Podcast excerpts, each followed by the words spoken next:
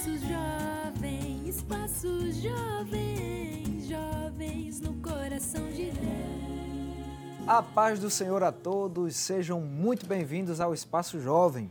A sua audiência é muito especial para nós, somos muito gratos de receber vocês neste espaço que é feito especialmente para você. Esta semana estaremos falando sobre o seguinte tema: Não fique para trás. Veremos o que é ficar para trás de acordo com o mundo e de acordo com a Bíblia. Será que há alguma diferença? A gente vai aprender isso hoje aqui no programa. É verdade. Hoje, né, para falar sobre esse tema, nós estamos recebendo o evangelista Jaziel Marques e o jovem Natanael Silva. Sejam muito bem-vindos, pastor. Muito obrigada, né, pela a honra que você está nos dando de participar conosco, irmão Natanael. Mais uma vez, né? Senhor já esteve aqui com a gente. Exatamente. Amém. Seja muito bem-vindo. Amém, Mazenati. Eu quero saudar a todos com a paz do Senhor Jesus e louvar a Deus por esse momento estarmos aqui com o casal e com os demais jovens nessa programação que é de bênçãos para todos nós. Muito bem. E falando em jovens, nós temos aqui um grupo de jovens que não sei se foi coincidência, mas eu vou dizer que foi O providência. senhor não conhece? Os jovens lá da área 67, que é onde o evangelista Jaziel Marques coordena, cooperando com o Amém. nosso pastor. Amém? A paz do Senhor a todos, sejam bem-vindos também ao Espaço Jovem. Eu vou falar o nome aqui, vocês fazem um sinal para quem não conhece.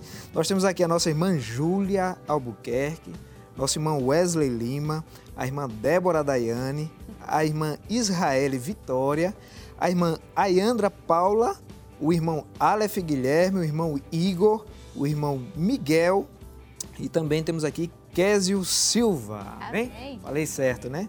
Glória a Deus, muito O senhor bem. veio e trouxe um exército, glória.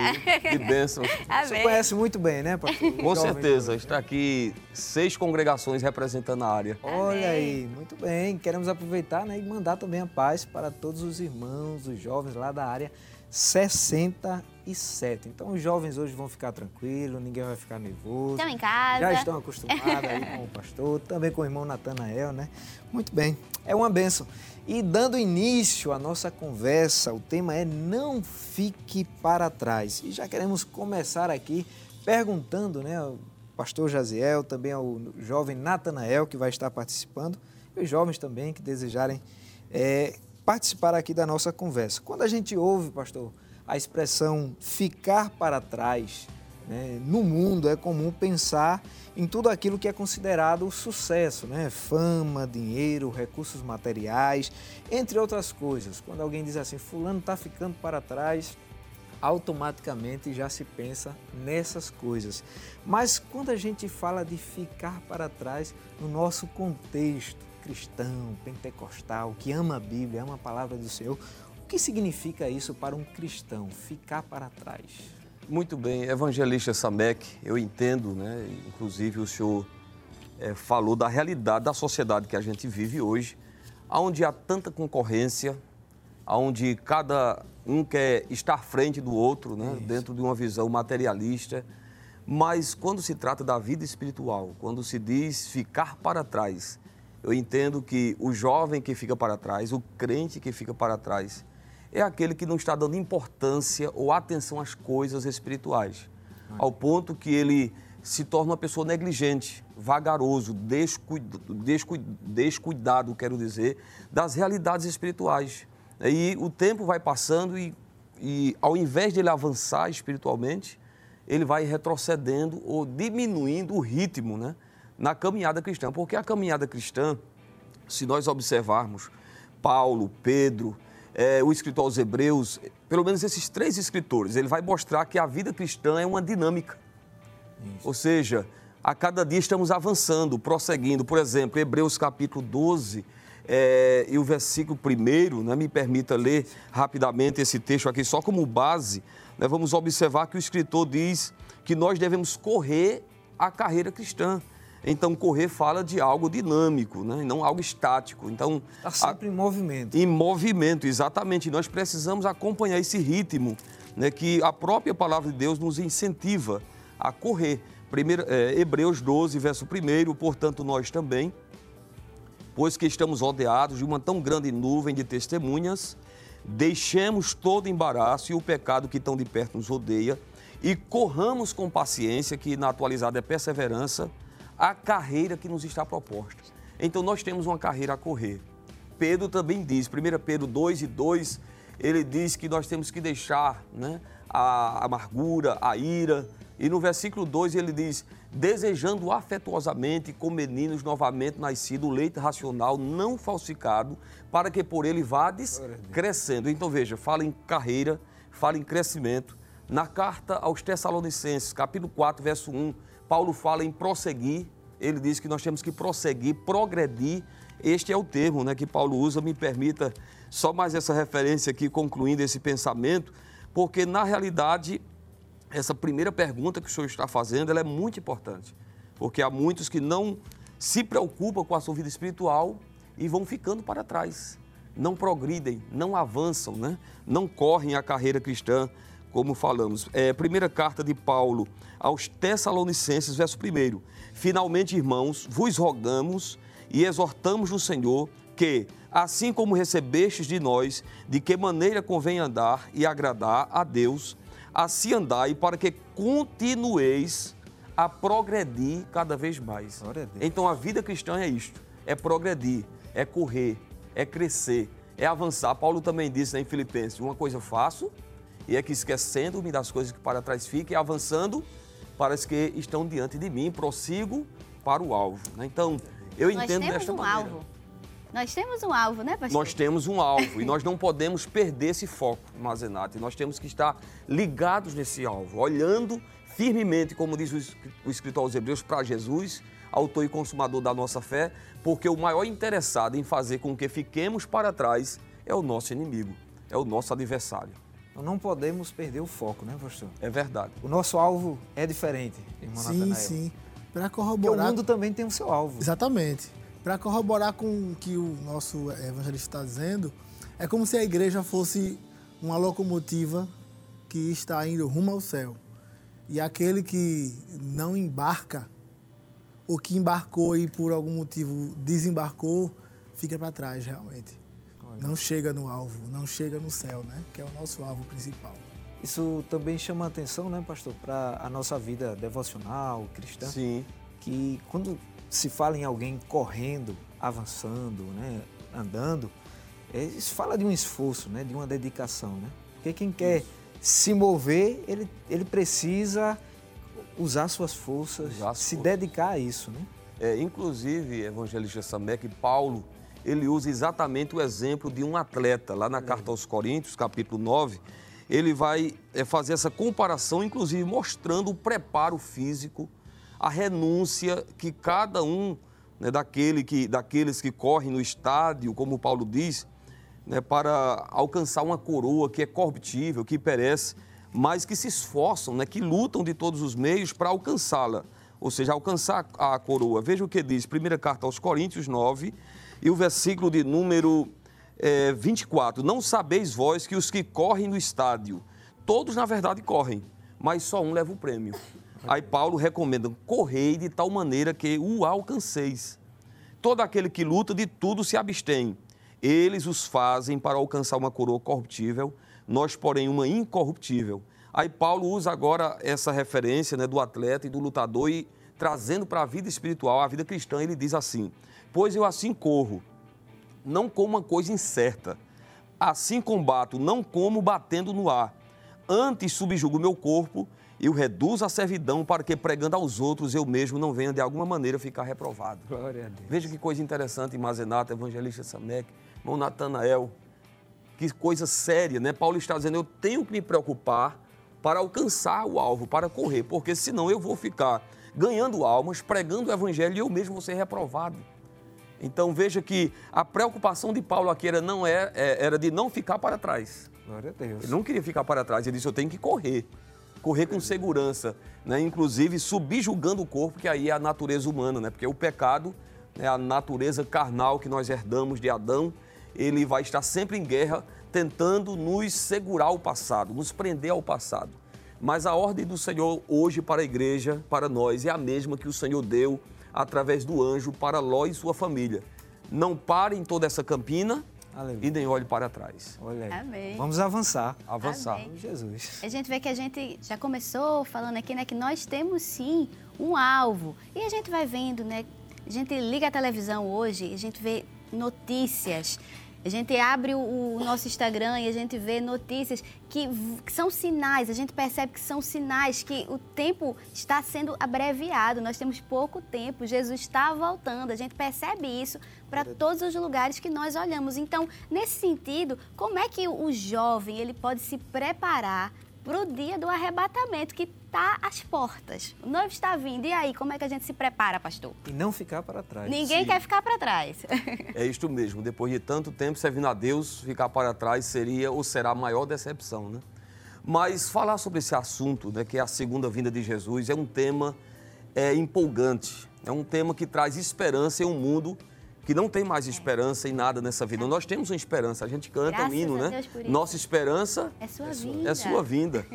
E Paulo diz lá em Tito 2 e o verso de número 13, ou é o 14, verso 13, aguardando a bem-aventurada esperança. Aleluia. Que ele faz ali referência ao arrebatamento. Então, esta é uma das promessas mais gloriosas, né? Para o amigo que está nos assistindo, que não entende o que é a segunda vinda de Jesus, o que é a segunda vinda de Jesus? A segunda vinda de Jesus significa dizer que assim como ele veio é, a primeira vez em cumprimento às profecias sagradas, para morrer por nós, para nos trazer salvação, ele virá uma segunda vez ainda em cumprimento às profecias sagradas para ressuscitar os que morreram em Cristo e arrebatar juntamente aqueles que estiverem vivos na, naquele dia, esperando a volta de Jesus. E é isso que está em Hebreus 9, 28, que diz que ele veio a primeira vez, mas ele virá a segunda vez para os que esperam para a salvação. E essa espera, né, esse texto que eu acabei de, de citar, de Hebreus 9, 28, né, nos mostra claramente que aguardar a vinda de Jesus deve ser aquela, aquela espera, né, aquele, é, aquele, aquela, a- aquele aguardar com ansiedade. Né, porque quando uma pessoa está esperando por outro ou por alguma outra coisa nessa vida, a tendência, irmã Zenata, é quando o tempo vai passando, e vai se prolongando, que a pessoa não chega, que aquilo almejado não chega, ele vai desanimando, A esperança vai vai, perdendo a diminuindo, esperança. né? Na vida cristã é diferente. O texto diz que ele vem para aqueles que o aguardam, que o esperam. Então essa esperança aí no original de Hebreus 9, 28, dá a ideia de esperar com expectativa, com anelo, com ansiedade. Assim como a igreja primitiva esperava. Como era que a igreja primitiva esperava? Orando, porque o texto que está lá em Apocalipse, capítulo 22, é uma oração. Maranata. Aleluia. Ora vem, Senhor nosso. Então veja que eles oravam, Senhor vem, ora vem, Senhor. Então nós temos que estar preparados, aguardando com ansiedade, respondendo à pergunta, né, com muita ansiedade, com muito anelo, porque há muitos que já perderam esse foco, essa visão, nem se lembram mais do céu. Para alguns parece que a vida está tão boa que nem pensam no arrebatamento. E para outros estão embaraçados com as coisas dessa vida. Mas o salvo em Cristo Jesus, ele deve a cada dia anelar, né? porque 2 Timóteo 4 e 8 diz que nós devemos amar a sua vinda. Paulo diz, né? Desde agora a coroa da justiça me está guardada, a qual o Senhor, justo juiz, me dará naquele dia, e não somente a mim, mas a todos quanto amam a sua vinda. Então nós temos que amar esta vinda gloriosa e estar preparados, porque a volta de Jesus é iminente. Ela acontecerá a qualquer momento. O próprio termo, né, arrebatar, fala de raptar, tirar algo às forças, com pressa, com violência. Então, naquele grande dia, temos que estar preparados. Paulo diz que vai ser num momento, né? 1 Coríntios 15, 51, numa, num momento, né? que inclusive só aparece ali no Novo Testamento esse termo, que no grego é átomos, né? que prima, primeiro né? significava né? uma partícula indivi- indivisível devido à sua pequenez. Então, Paulo diz, será num momento, e para exemplificar, ele diz, no abrir e fechar de olho, vai ser muito rápido. Então, o jovem, o crente, todos nós temos que estar preparados para esse grande momento. E falando dessa velocidade, aí já vem um alerta, né, pastor? Sim. Que não haverá tempo de se preparar quando acontecer, né? O Não tempo dá. tem que ser hoje, tem que ser agora. É, inclusive, evangelista, lá em Apocalipse 9, quando fala da noiva sendo convidada para as bodas do cordeiro, sabe o que é que João diz aqui nesse texto, né? Apocalipse 19. Me desculpe, eu, eu acho que eu estou falando muito, né? Mas esse texto aqui, irmã Zenate, mostra, inclusive fazendo uma comparação da igreja com a noiva. E como é que está essa noiva? No dia, naquele grande dia, como é que ela vai estar? Veja, Apocalipse 19, 7. Regozijemo-nos e alegremo-nos e demo-lhe glória, porque vindas são as boldas do cordeiro. E já sua esposa se aprontou, na atualizada diz já se ataviou. Olha aí. Então a igreja do arrebatamento é comparado a uma noiva, né? Tem muitas jovens aqui que vai casar, né? Isso. É, nós já tivemos esse privilégio, né? Irmã Zenate, no dia do casamento, teve que se preparar. E né? muito cedo, que meu pai disse, se você se atrasar, você não casa mais. Tem que chegar na hora na igreja. Mas qual é a preocupação? É que, que tudo fique perfeito. Tudo perfeito, tudo do jeito que você pensou, né? como diz o figurino, como diz a história, o ditado. Né? Então, assim é a vida espiritual. Naquele grande dia, tem que estar tudo alinhado. Vestes, roupas brancas, tudo. Temos que estar preparados. Jesus não vem buscar uma igreja que está se preparando. Ele vem buscar uma igreja preparada. Amém. Glória a Deus, olha aí. É forte, né? É muito Nós forte. vamos buscar uma igreja que está preparada. Preparada.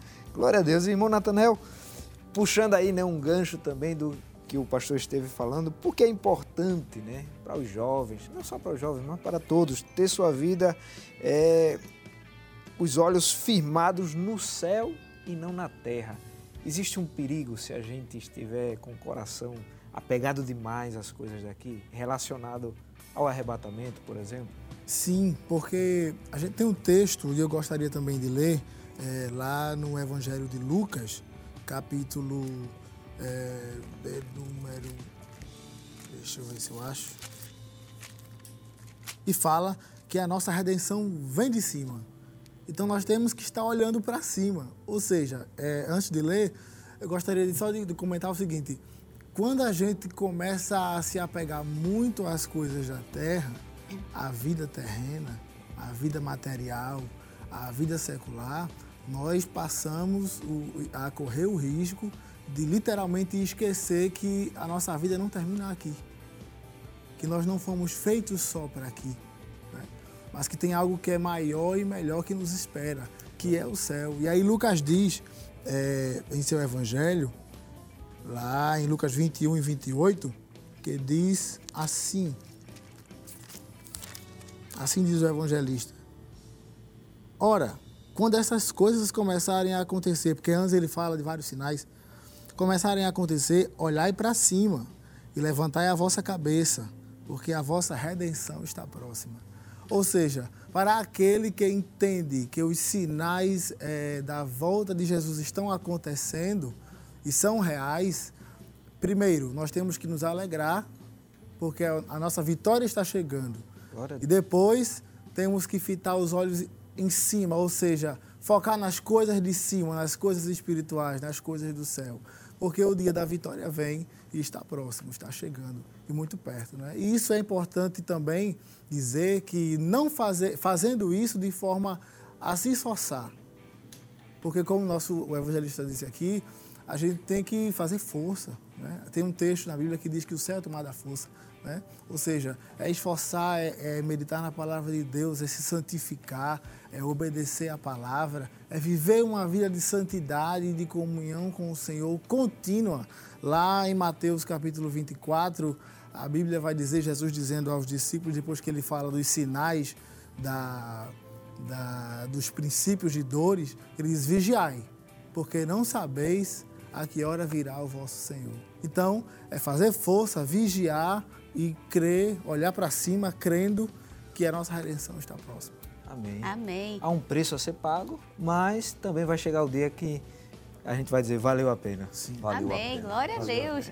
E a gente fica até com pena de ir para o intervalo, mas o consolo é que o intervalo é bem Glória a Deus. rapidinho, então você não sai daí e você fica aí, que daqui a pouco tem mais Espaço Jovem. Amém. Espaço jovem, espaço jovem, jovens no coração de Deus. Estamos conversando hoje sobre o tema Não Fique para Trás. Estão conosco o evangelista Jaziel Marques e também o jovem Natanael Silva. Amém. E aqui já voltando para a nossa conversa, para a gente não perder tempo, o pastor passou tão rápido o primeiro bloco Verdade. que a gente ficou meio espantado, assim, como assim? Já terminou? então, já voltando para a nossa conversa, né? Como é que a parábola das dez virgens nos fala sobre estar preparados para os últimos tempos? Muito bem. É Esta uma passagem bastante usada, É. né? bastante usada, né? Mateus Sobre 25. esse né? assunto, né? Sim, porque ali claramente a gente pode observar que nesta parábola nós temos ali dois grupos de pessoas representados ali. A Bíblia fala de cinco virgens que eram prudentes e cinco que são chamadas de loucas. É, as- quem eram as virgens prudentes? Eram aquelas que não só estavam esperando o noivo, mas estavam esperando preparadas, com reservas inclusive de azeite. Enquanto a Bíblia diz que as outras cinco elas não tinham reserva. Esperavam o noivo também, mas estavam esperando despreparadas. E ali nós encontramos o Senhor Jesus nos trazendo algumas, al- é, um alerta, né, algumas advertências, quero assim dizer. Mateus capítulo 25, você que está em casa pode acompanhar também e observar que o Senhor Jesus, nesta parábola, ele exorta a respeito da prudência, da vigilância, e da santidade. Por exemplo, no capítulo 25, verso 4, diz: Mas as prudentes levaram azeite em suas vasilhas com as suas lâmpadas. E tardando o esposo, tosquenejaram todas e adormeceram. Então veja que fala de prudência. Aquelas que estavam preparadas eram chamadas ou consideradas de prudentes. Elas eram é, virgens que estavam preparadas, ainda que o noivo demorasse, que foi o que aconteceu. Diz a Bíblia que ele tardou, né? E para muitos, Jesus está, está tardando, né? Para alguns, Jesus está demorando voltar né? Mas na verdade ele não voltou ainda porque não chegou o tempo estabelecido. Então esta demora faz com que muitos relaxem, né? Se descuide da sua vida espiritual, não se preparem, não busquem a Deus, né? O azeite que é uma simbologia do Espírito Santo, né? Do poder de Deus. Há, há muitos que nesta última hora, evangelista Samek, ao invés, ao invés de se despertar mais e buscar mais, estão cochilando, estão desvanecendo, estão perdendo esse esse anelo, essa esperança pela vinda de Jesus. Mas aqueles que são prudentes, mostra aqui o texto, né, que eles estão preparados. Aquelas virgens eram prudentes. Outra coisa que nós podemos observar, além da prudência, é a santidade, porque a Bíblia diz que elas eram virgens. Fala de pureza, fala de santidade, né? Inclusive, Paulo escreve na segunda carta aos Coríntios, capítulo 11, e ele afirma nesse texto que a igreja do arrebatamento é comparada a uma virgem pura. 2 Coríntios, capítulo 11, verso 2. Porque estou zeloso de vós com o zelo de Deus, pois que vos tenho preparado para vos apresentar como uma virgem pura a um marido, a saber, a Cristo. Então veja que aí fala de uma vida de santidade.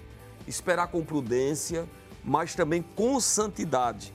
E também perseverança, porque é o noivo, ele pode tardar. né? Dentro da nossa perspectiva, Jesus pode estar demorando. Já se passaram mais de dois mil anos da promessa. Mas ele vem, Amém. ele vem, ele vai voltar. Pedro, né, 2 Pedro 3 e 8, ele diz que para o Senhor é um, um dia como mil anos e mil anos como um dia. E no 9 ele diz, o Senhor não retarda a sua promessa, mas é longânimo para convosco, não querendo que alguns se percam, mas que venham arrependimento, se arrependam. Então Jesus não voltou ainda porque está esperando muita gente se arrepender. Mas esta preparação, esta vida de vigilância que essas mulheres, que essas virgens tiveram, né, ou, ou seja, em parte, né, porque cinco delas não se preocuparam com a realidade e se descuidaram, é um alerta para nós, porque a parábola encerra dizendo no verso 13: Vigiai, pois, porque não sabeis o dia nem a hora em que o filho do homem há de vir. Então requer vigilância, atenção, santidade, anelo, né? como já foi dito aqui, tem que esperar é, com o coração cheio de desejo, né? de expectativa a volta de Jesus. Amém. Aí, mais uma vez, está o alerta, né? É. Devemos estar preparados.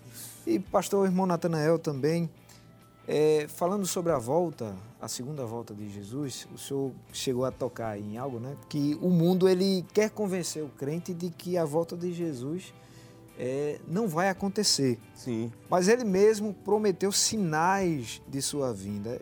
Quais são estes sinais Né? E a outra pergunta seria: estamos vivendo os últimos dias? Os sinais que estão é, fazendo parte do nosso dia a dia hoje anunciam que são os últimos dias? E que sinais são esses?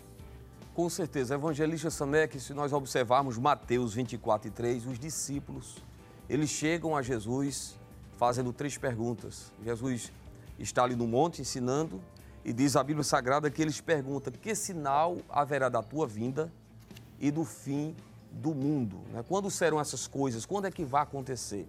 E Jesus começou falando ali de vários sinais que antecederiam a sua volta, começando com sinais na vida religiosa, porque Jesus, no verso 4, ele diz é, que surgiriam falsos cristos e enganariam a muitos. Então veja que Jesus começou alertando sobre a vida religiosa, falsos cristos, falsos profetas. Se nós acrescentarmos ainda sobre a vida religiosa, no mesmo texto de Mateus 24, Jesus disse que o amor de muitos esfriará e por se multiplicar a iniquidade. O amor de muitos esfriará. Isso fala da vida religiosa. Falando da vida religiosa das pessoas, a, a mesma referência de Mateus 24 e Lucas 21 também, nos diz que haverá perseguição. Sereis perseguidos, odiados. Então, haverá perseguição. Os apóstolos também falaram sobre essa questão da vida religiosa, desses sinais. Por exemplo, Paulo, escrevendo na sua carta, primeira carta a Timóteo, capítulo 4, verso 1, ele diz que o Espírito, que o Espírito expressamente diz que nos últimos dias apostatarão alguns da fé, dando ouvido a doutrinas de demônios. Então, nos últimos dias haverá uma grande apostasia. Né? Pessoas que um dia conheceram a verdade, provaram das coisas espirituais, mas de uma forma consciente e deliberada eles negam tudo isso. E começa agora né, negar tudo o que um dia ele defendeu. Mas não só apostasia. Nós vamos observar também que o apóstolo São Paulo, é, eu digo Pedro, né, faço uma correção, 2 Pedro 3 e 3. Pedro diz assim, que nos últimos dias é, virão escarnecedores andando segundo as suas próprias consciências. E o que é que eles vão argumentar? Eles vão argumentar o seguinte, verso 5, verso 4. Onde está a promessa da sua vinda? Onde está a promessa?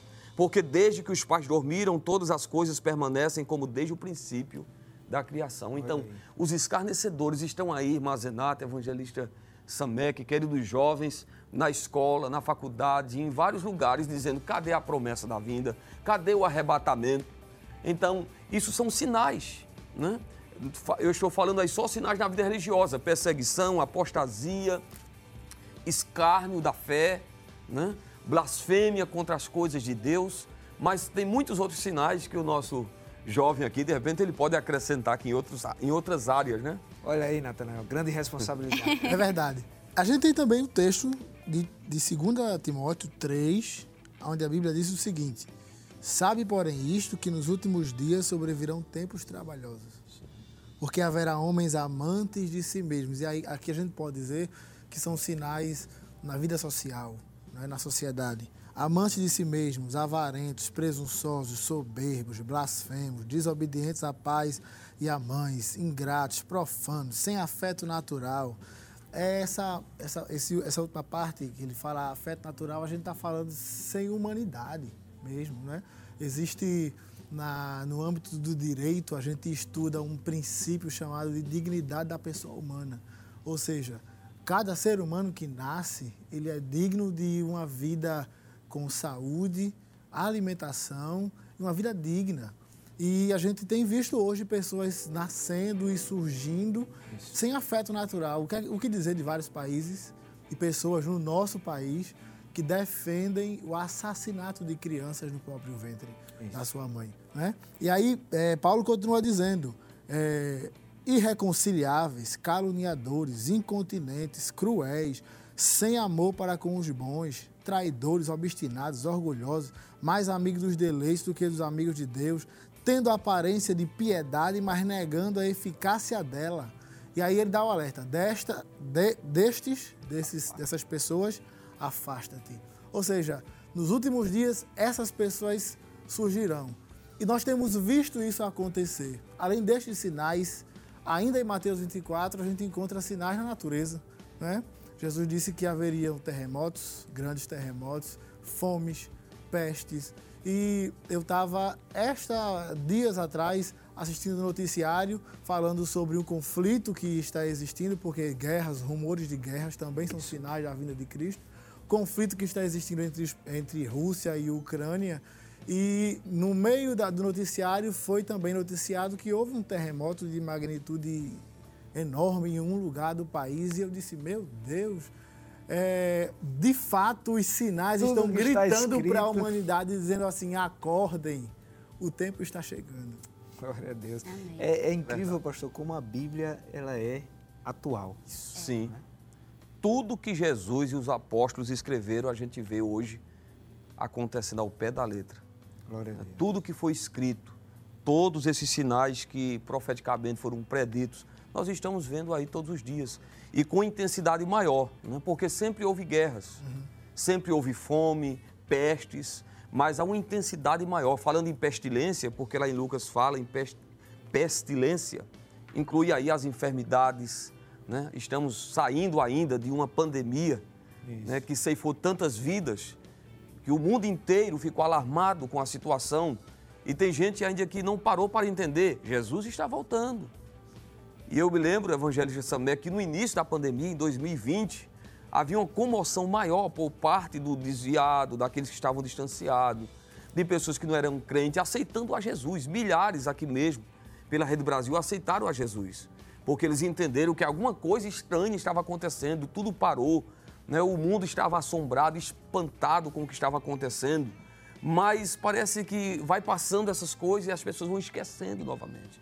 Aí Deus vai permitindo outras coisas. Estão aí, como foi dito pelo nosso irmão Natanael, rumores de guerra, a crise mundial, o cenário político cada vez mais mostrando e apontando que tudo está sendo preparado para a ascensão do anticristo. Isso. Isso aí. A gente lê a Bíblia e vê que é assim. E só E é- basta nós ficarmos um pouco atentos, né? Eu li, eu estava lendo ontem um rodapézinho de uma lição né, de, de escola dominical mais antiga que falava sobre isso. E ele dizia assim que a mídia né, não reconhece que Jesus vai voltar. Algumas não reconhecem nem Jesus. Mas toda vez que a gente tá, vê no noticiário falando sobre isso, falando sobre as guerras, falando sobre o terremoto, é como se ela estivesse testificando mesmo sem falar, olha, Jesus vai voltar. Falou de guerra, cheque, tem aqui. Falou de, de enfermidades e pandemias, também temos. E terremotos, também temos. Então, a cada novo sinal, ela mesmo sem reconhecer, acaba testificando que sim, o que está escrito na Bíblia é verdade, que estão se cumprindo, que Jesus vem.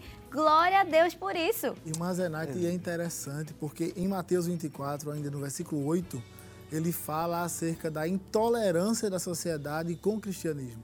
Diz que vocês serão odiados de todas as gentes por causa do meu nome, entregues, se- serão, sofrerão perseguição. E a gente está vendo isso eh, não só em países onde o cristianismo de fato é proibido, como em países que se dizem, digamos que liberais, ou seja, abarcam eh, todos os tipos de religião, mas existe uma perseguição velada ao cristianismo. Eu vi uma- um noticiário eh, em nosso país, inclusive, falando sobre eh, um certo grupo religioso, e ele- eles, eles trataram assim, e este grupo acredita que Jesus um dia vai voltar. E eles falando do grupo como se fosse um grupo de fundamentalistas, que a gente não devia dar muito crédito, porque eram pessoas que eh, a sociedade devia um pouco marginalizar, porque são pessoas que não se preocupam com as coisas eh, normais, naturais. Ou seja, a gente vive num país livre, que é o Brasil, mas onde existe uma perseguição velada ao cristianismo nas universidades, nas repartições públicas, na sociedade em geral. Já- existem estados do Brasil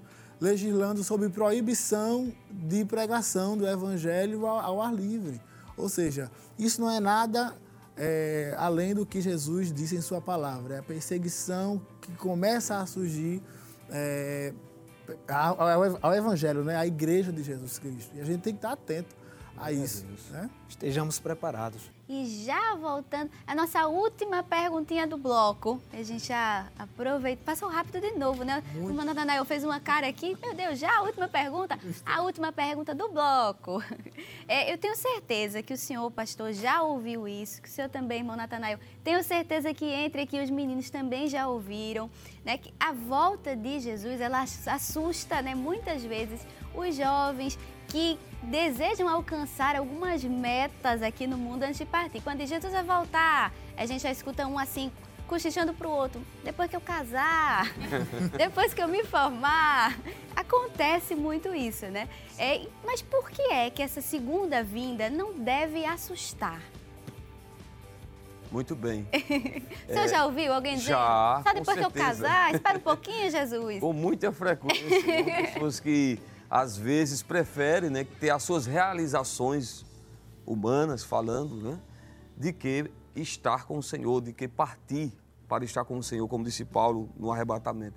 Mas, é, na verdade, é, é, são dois extremos, né, armazenado. Tem aqueles né, que também não querem se preocupar com as coisas dessa vida, não querem estudar, é, não se esforçam, porque eles dizem, não, Jesus está voltando, eu vou estudar mais para quê? Esperar preparar. É só esperar o arrebatamento. E isso foi um problema também que a gente pode entender. A igreja primitiva esperava para aquele momento e muitos começaram a achar que tinha que ser naquele momento, né? Porque a respeito desse dia e da, daquele dia e hora, Jesus não disse, né? Quando vai acontecer. Será num dia e numa hora que nós não sabemos. Mas, enquanto Jesus não volta, devemos viver a nossa vida normal. Trabalhar, estudar, se casar. Agora também não ficar tão preso à realidade dessas coisas ao ponto de com esquecer que o mais importante é o arrebatamento. Paulo diz assim, Colossenses 3 e 1, se já ressuscitastes com Cristo, buscai as coisas que são de cima, onde Cristo está sentado. E no 2 diz, pensai nas coisas que são de cima e não nas que são da terra. Então a nossa mente tem que estar no céu. A nossa esperança, expectativa, o nosso anelo deve estar no céu e não ficar com medo.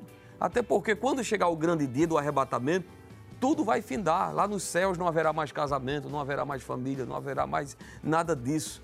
Teremos uma nova realidade, será gozo, alegria, paz, felicidade. né? Nós viveremos em, outra realidade, em outra dimensão. né? E o jovem também, às vezes, irmã Azenato, fica um pouco assim receoso com arrebatamento, não só por estas coisas, mas às vezes também por falta de segurança na sua salvação. Ixi, aí Tem tá alguns que têm dúvidas, né? aí, Já é um né? problema maior. E um problema sério, né? porque tem que ser resolvido esse problema.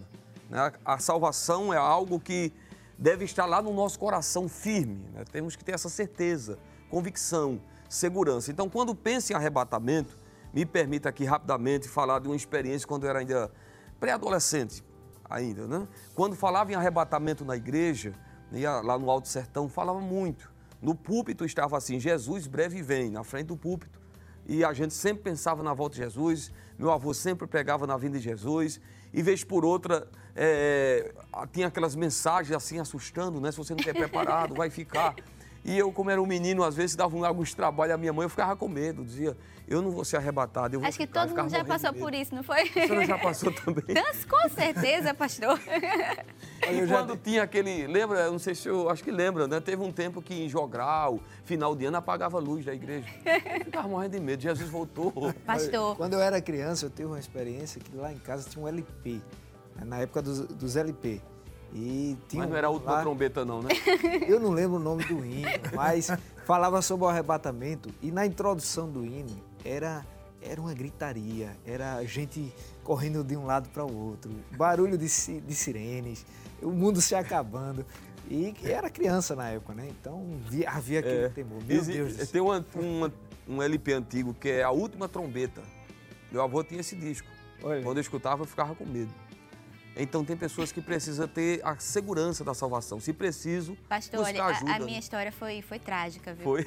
Eu, eu tenho dois irmãos, mas na época só tinha o, o do meio. E ele dormia no meu quarto comigo. né? A diferença da gente é bem grande de idade, então eu que acordava ele para ele se arrumar para ir para a escola. Então, num belo dia, meu despertador toca. Quando eu olho para o chão, que ele dormia na bicama, ele não tá. Então, vai eu procurar isso, 5 horas da manhã, procurando o menino na casa Jesus inteira. arrebatou. E o menino não tá. Foi a primeira coisa que eu pensei. Jesus voltou e eu fiquei. Cadê esse menino que eu não acho? Depois de rodar a casa inteira e entrar em desespero, eu descobri que ele tinha se acordado sozinho, tomado banho, e ele estava sentado na calçada, do lado de fora, dormindo na calçada. Meu Deus. Entendeu? E depois eu descobri que era um sábado. Então, todo o caos que eu passei foi em vão. Olha aí. Pelo Então, menos só Jesus não eu, tinha né, voltado, eu. Existe, existe o temor. Eu já fui muitas vezes, ainda criança, adolescente, na quarto, no quarto da minha mãe, ver se ela estava lá. se Jesus não tinha As meninas arrebatado. balançaram a cabeça, todo mundo já fez isso também, pastor. Porque antigamente nós precisamos nos despertar e falar mais sobre a vida de Jesus, mas era mais enfatizado isso aí. Né? E qual é o medo né, de não ser arrebatado? É ficar exatamente para a grande tribulação. Aí sim causa medo mesmo. Mas quando a gente tem a segurança da salvação, não, não há o que temer, como diz o hino. Né? É, não amém. tem o que temer, porque a nossa vida está assegurada Amém. em Cristo Jesus. Amém. Amém. E aí já vem uma pergunta, né, do Espírito Santo, né? Como é que tá a certeza da salvação aí? Tá seguro? Glória a Deus. Nós vamos a um rápido intervalo, mas voltamos daqui a pouquinho, então não sai daí. Ainda temos o último bloco e temos mais assuntos aqui para tratar. Espaço Jovem, Espaço Jovem, jovens no coração de Deus. Amém! O Espaço Jovem já está de volta. E aproveita para compartilhar com todos os seus amigos e familiares e chamar todo mundo para assistir junto. Nós estamos conversando hoje sobre o tema Não Fique para Trás. E estão conosco o evangelista Jaziel Marques e o jovem Natanael Silva. Muito bem, e dando continuidade né, aqui ao nosso assunto de hoje, é, pastor e também irmão Natanael, como jovem pode buscar mais do Senhor em uma sociedade que olha para o mundo como um, fim último, né, como um único propósito e esquece que o melhor ainda está por vir. É verdade, essa sociedade né, que nós estamos inseridos nela é uma sociedade relativista, uma sociedade materialista, uma sociedade que não tem essa visão que nós temos. O próprio apóstolo João escrevendo né, na primeira epístola, capítulo 2, verso 16, ele diz, porque tudo que há no mundo, a con- concupiscência da carne, a concupiscência dos olhos e a soberba da vida, não vem do Pai, né? porque tudo isso né, são coisas que está atraindo os jovens da atualidade, né? as coisas dessa vida, né, os desejos da carne. E muitos não se preocupam né, com o final, com a volta de Jesus. Mas em relação à juventude cristã, nós podemos observar que são jovens diferentes, que têm uma perspectiva diferente, uma visão diferente e correm exatamente na contramão com a realidade deste mundo eles não entendem, eles não aceitam porque nós somos diferentes, porque o nosso comportamento é diferente. 1 Pedro 4 e 4 diz que eles acham estranho a gente não correr com eles no mesmo desenfreamento que eles correm. Verdade. Eles acham estranho o comportamento de uma moça, de um rapaz da igreja. Né? Não entendem que nós escolhemos o melhor, a melhor parte que foi servir a Deus em santidade. Então nós devemos buscar o Senhor pensando eh, e tendo essa preocupação em manter a pureza. Porque qual é a, qual é a realidade dessa geração? Filipenses 2,15, Paulo usa duas palavras para descrever a geração atual. Ele diz que é uma geração corrompida e perversa. Mas no meio de uma geração corrompida e perversa, Paulo diz que nós temos que viver em sinceridade, como filhos de Deus inculpáveis e ainda mais brilhar como um astro na escuridão, como uma estrela, como uma luz. Então, essa sociedade não consegue enxergar as realidades espirituais, mas nós precisamos, inclusive através do nosso testemunho, mostrar isso, para que eles possam ser despertados também quanto à realidade das coisas finais e buscar o Senhor com muita sinceridade, né, com muita devoção, porque quando se trata das coisas espirituais não se pode brincar. Não se pode brincar porque é coisas sérias. Envolve a nossa vida espiritual, o nosso futuro, a nossa vida eterna. Então eu quero concluir, eh, evangelista Samek, irmã Zenati, com a referência de 1 de João, capítulo 3, eh, e o versículo de número 2, aonde João diz o seguinte: Mas agora somos filhos de Deus, e ainda não é manifesto o que havemos de ser, mas sabemos que quando ele se manifestar, seremos semelhante a ele, porque assim como ele é, o veremos. Agora veja o 3. E qualquer que nele tenha esta esperança, purifica-se a si mesmo como ele é puro. O verso 2 fala da vinda gloriosa. O verso 3 diz: Quem tem essa esperança, a esperança de encontrar-se com Jesus, deve purificar-se a si mesmo, porque ele também é puro. A igreja do arrebatamento, né, ela é dita lá em Efésios 5 e 25 que ela é uma igreja santa, pura, sem mácula, né, sem coisa, sem mancha, mas santa, irrepreensível, gloriosa. Tito 2 e 14 né, diz que é um povo seu especial, zeloso de boas obras. Então, nós temos que se preocupar com as boas obras. Nós temos que se preocupar em viver uma vida de santidade, irmão Natanael, de pureza. é, nesse mundo corrompido, porque isso faz parte, né? isso identifica o verdadeiro cristão né? quando ele guarda os mandamentos, a palavra de Deus. Isso mostra que ele realmente ele tem uma fé firme e uma confiança de que a qualquer momento ele vai participar do arrebatamento. Ele vai ser arrebatado e esse mundo velho vai ficar para trás. Nós seguiremos ao encontro de Jesus nos ares. Lá em Tito, capítulo 2, se o senhor me permite, eu vou ler, versículo, a partir do 11, diz assim: Porque a graça de Deus se ha manifestado, trazendo salvação a todos os homens, ensinando-nos que, renunciando à impiedade e às concupiscências mundanas, vivamos neste presente século sóbria, justa e piamente, aguardando a bem-aventurada esperança e o aparecimento da glória do grande Deus e nosso Senhor Jesus Cristo. E aí entra no texto que o nosso evangelista citou, que é no versículo 14, que ele diz: O qual se, o qual se deu a si mesmo por nós, para remir de toda iniquidade e purificar para si um povo seu especial, zeloso e de boas obras. Então, é, fi, nessa esperança da manifestação da glória de Deus, devemos viver aqui, essa sociedade secularista, né? materialista, como Paulo disse a Tito, sóbria, é, justa. justa. e impiamente, e piamente, piamente. Né? de forma sóbria, equilibrada, comedida, sendo justo, sendo alguém santo, né? e piamente, alguém bondoso, piedoso, alguém que busca ao máximo fazer cumprir é, a palavra de Deus e obedecendo ao Senhor e a sua palavra. Né? E permita, evangelista, irmã Zenato, só acrescentar, enquanto ele estava falando aqui, dentro dessa pergunta que o senhor fez ainda, Paulo diz na carta aos Filipenses, capítulo 2 e o verso 19, qual é a perspectiva desse mundo? Qual é a visão deles? Qual é o alvo deles? Diz assim, 2 e 19, o fim deles é a perdição, o Deus deles é o ventre e a glória deles é para a confusão deles mesmos, que só pensam nas coisas terrenas.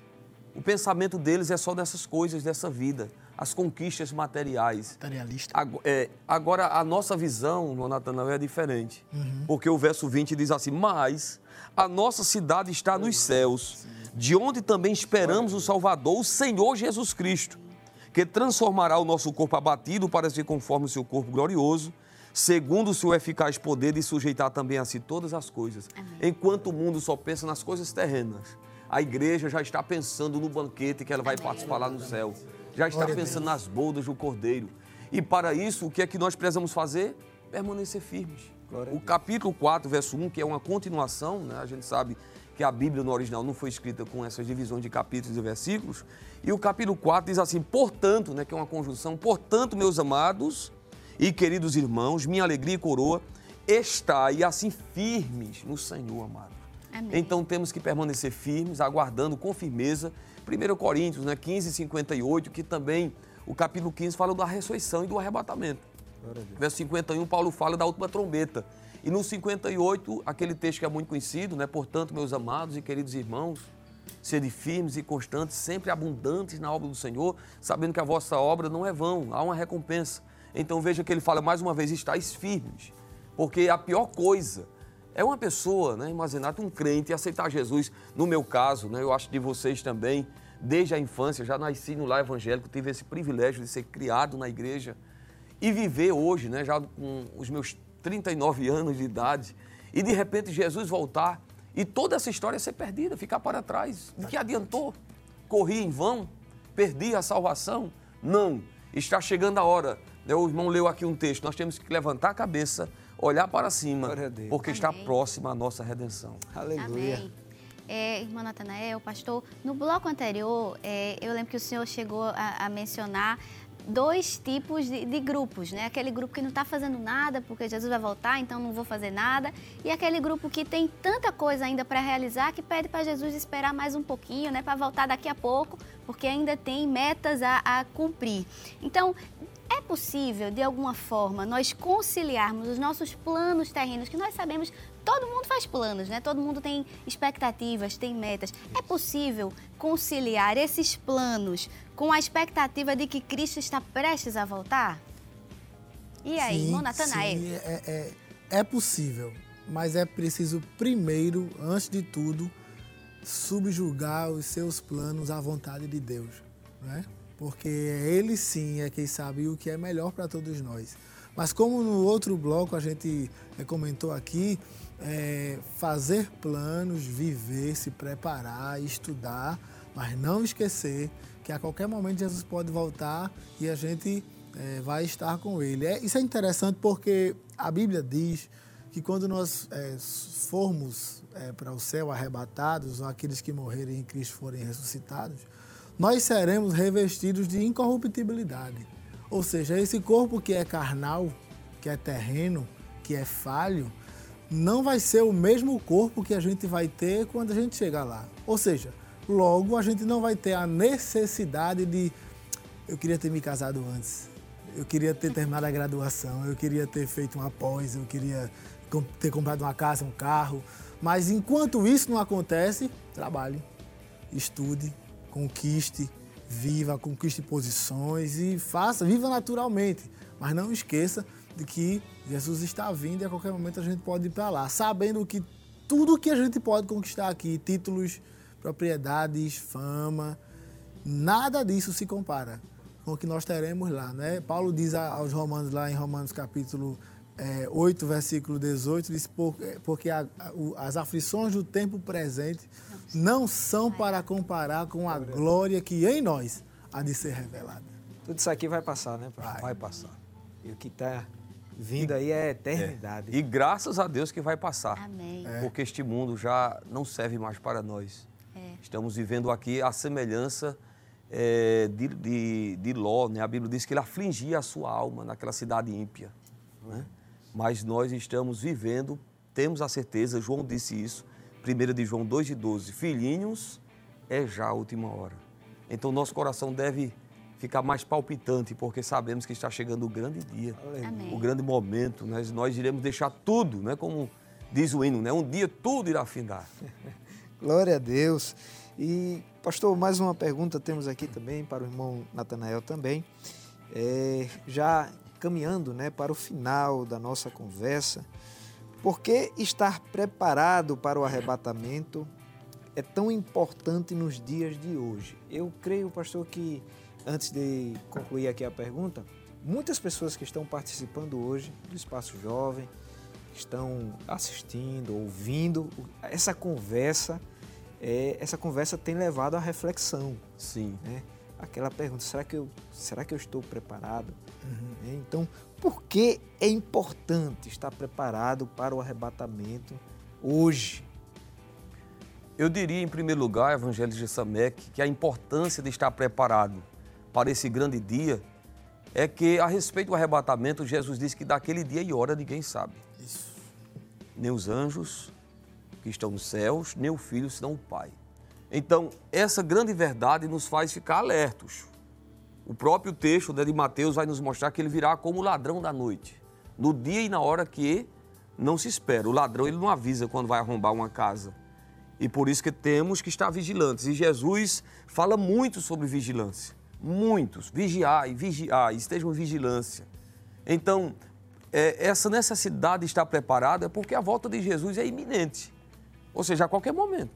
A qualquer hora vai acontecer o toque da última trombeta.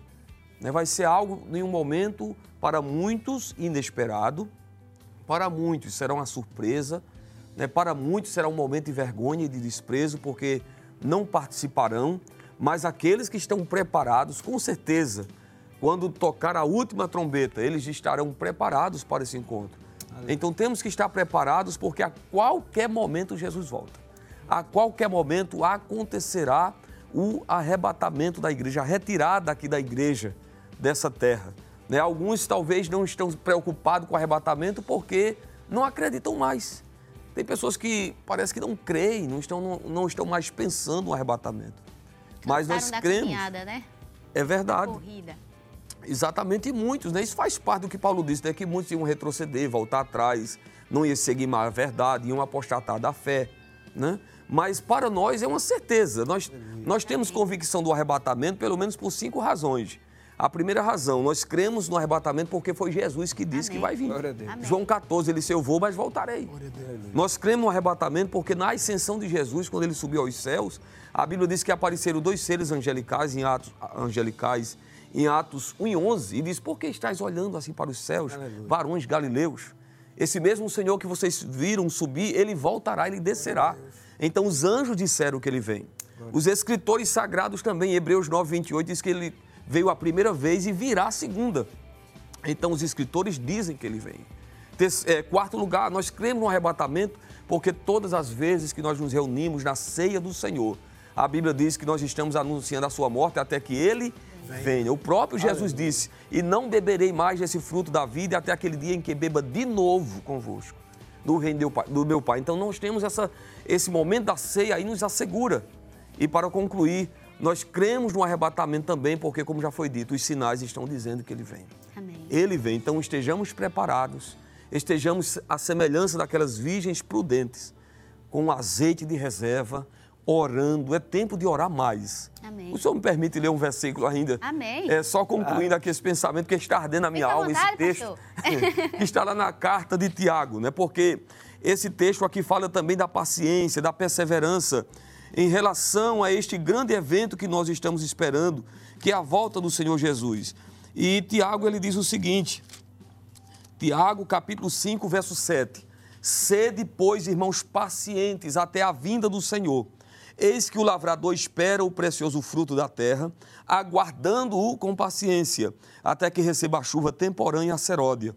Vede vós também, ou melhor, sede vós também pacientes. Aí veja o que ele diz: fortalecei o vosso coração, porque já a vinda do Senhor está próxima. Aleluia. Então, que o nosso coração esteja fortalecido Amém. na oração, na palavra.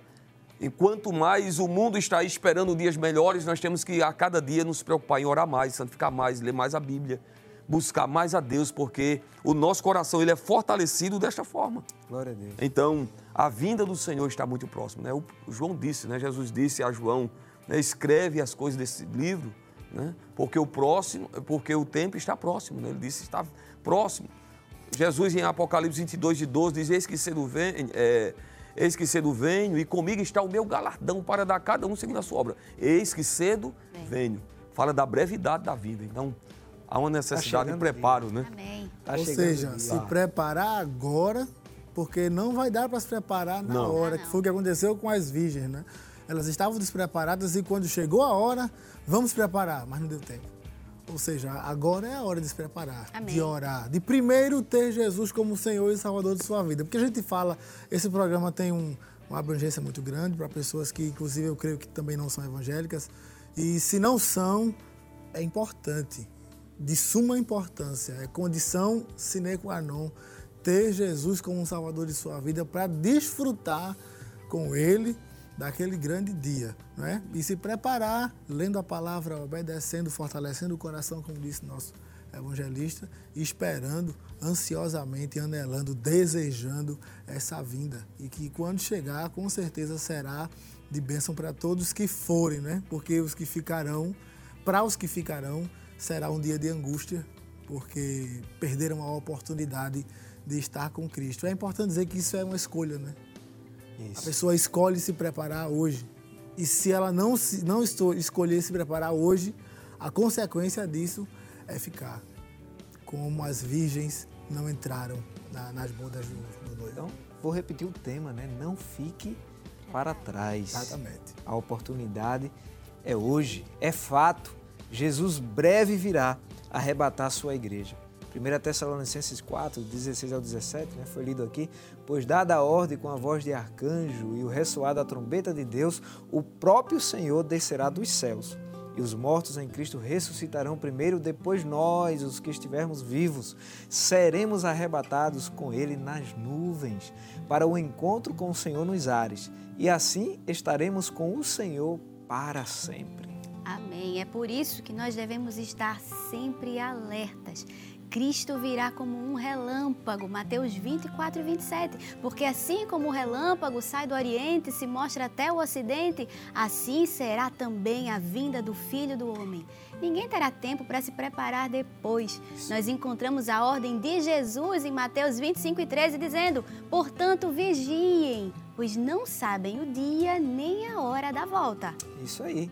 As lâmpadas já devem estar cheias e é necessário ter azeite de reserva. Amém. porque quando o noivo chegar, será muito tarde para ir buscar mais. É preciso estar vigilante. Então, viva o hoje como se Jesus fosse voltar agora. Amém. O dia em que nós nos encontraremos com o nosso Salvador está próximo. Os sinais dos tempos do fim que antecedem ao retorno de Cristo estão se cumprindo nos nossos dias. Glória Sempre que nós vemos as notícias na TV, nos jornais, nas nossas redes sociais, nós percebemos isso. Isso aí. Essa pode sim ser a sua última oportunidade. Isso aqui não é para colocar medo, é a realidade. Você está pronto para se encontrar com o Senhor? Aquele será um dia glorioso. Nossas lágrimas serão enxugadas e entraremos nas bodas do Cordeiro. Diante dessa gloriosa promessa, devemos estar vigilantes e até lá dizemos, né? Maranata, ora vem, Senhor Jesus. Glória a Deus. Pastor, infelizmente, né, passou muito rápido. É um tema que empolga a gente. Empolga. A gente quer falar mais. Sim. Quem sabe aí vem a, a parte 2, né? Falando aqui.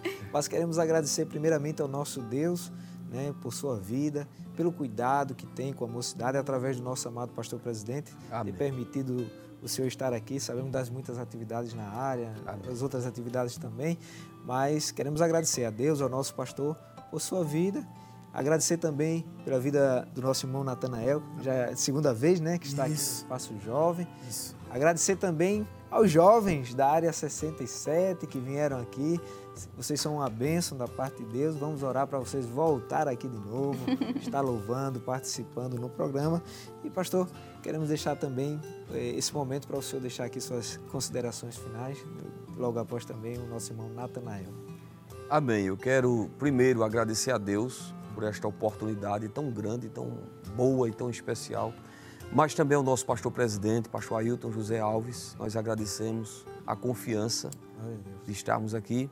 Agradecer a produção aqui da Rede Brasil, na sua pessoa, a irmã a evangelista Samek, irmã Zenate, esse casal simpático, né, que a gente se sente melhor, se sente bem aqui nessa programação, que é realmente uma programação é, bem abençoada por Deus. Né? Deus tem abençoado e a gente se sente bem à vontade. Nossa gratidão pelo convite. Né? Para mim foi um prazer estar aqui com esses jovens, que são jovens valorosos, que gostam de pregar o Evangelho, de evangelizar. Nosso irmão Natanael, né, que é o dirigente da campanha ali em Terminal Guararapes. Enfim, que Deus abençoe. Né? E estamos sempre aqui à disposição do nosso pastor e da Rede Brasil. Amém. Natanael. Prazer estar com vocês sempre. Eu sou grato a Deus pela oportunidade que Ele me dá de poder estar retornando aqui ao Espaço Jovem, que é esse programa assim maravilhoso que eu acompanho. É o, me- o programa que eu mais gosto. É, vou confessar, né? Isso desde a rádio, quando era na rádio, até agora na TV. E é uma benção estar com vocês e agradeço a Deus por isso, ao nosso pastor presidente, que é um instrumento que Deus tem se utilizado para que isso tudo aconteça. Né? E quero agradecer também à Rede Brasil, a produção, pelo convite, ao meu coordenador, evangelista Jaziel Marques, né? que sempre tem nos ajudado, ensinado.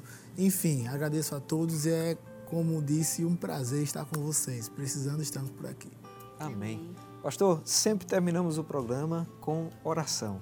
Amém. Eu tenho certeza que há pessoas que estão participando nesse momento do Espaço Jovem e talvez estão temerosos porque perceberam que não estão preparados. Talvez alguém que ainda não entregou sua vida a Jesus, Sim.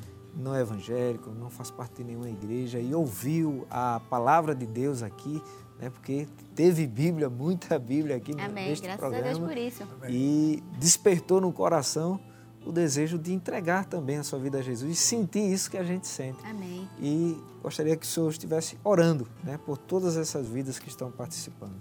Amém.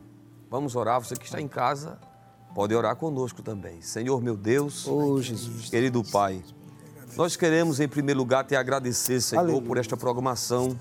Ó Deus, esse programa Espaço Jovem, que tem sido uma bênção, Obrigado. não só para a juventude da igreja, mas para toda a igreja. Todos nós temos sido abençoados, Senhor. Te agradecemos pela vida do nosso pastor presidente, a qual o Senhor tem colocado no seu coração esse projeto que é a Rede Brasil, com essa programação diversificada, alcançando das crianças aos idosos. Continua abençoando a Rede Brasil, abençoando a produção deste programa. Glória. Ó Deus, apresentadores, evangelistas, Samek, a sua esposa Imazenate, toda a equipe, Senhor, que está envolvida. E eu quero te pedir agora uma bênção sobre a vida de cada telespectador, de cada família, aqueles que estão, Senhor, acompanhando essa programação e perceberam que alguma coisa está errada na sua vida espiritual. Aqueles que não sentem a segurança da salvação, aqueles que não têm a certeza, Senhor, de que participarão do arrebatamento, que eles possam, Senhor, neste dia, ter um encontro real contigo. Sim, sim. Que eles possam, Senhor, fazer uma aliança, firmar uma aliança. Aqueles que estão desviados, que se voltem com pressa. É. Ó Senhor, ajuda-nos a permanecer firmes em Ti, a continuar firmados, Senhor, nesta confiança do arrebatamento, nessa certeza, esperando e anelando, como foi dito aqui nessa tarde, como a igreja primitiva anelava e dizia: Maranata, ora vem, Senhor nosso. Sim, sim. Nos ajude, Senhor, a manter as nossas vestes limpas, a nossa mente, o nosso coração puro. Este jovem, este adolescente que está nos assistindo agora, Aleluia. que está sofrendo investidas do diabo, tentações, pressão na escola, nos amigos, na sociedade e até na família. Eu te peço, Senhor, ajude, dê graça para que ele possa permanecer firme até aquele grande dia. Nós oramos em nome de Jesus. Amém. Amém. Amém. Nós agradecemos a você que ficou até o finalzinho né, do programa aqui conosco. E nós esperamos você no sábado que vem, se Jesus não voltar, né? Porque se voltar não vai ter espaço jovem, não vai ter ninguém aqui. Mas se, se não, se a gente ainda ficar esperando mais um pouquinho com azeite, né, pastor de reserva, a gente espera você no próximo sábado. Amém. Que o Senhor te abençoe. Obrigado pela sua audiência e até o próximo Espaço Jovem no nome de Jesus. E a gente termina o programa louvando ao Amém. Senhor com os jovens aqui da área 67.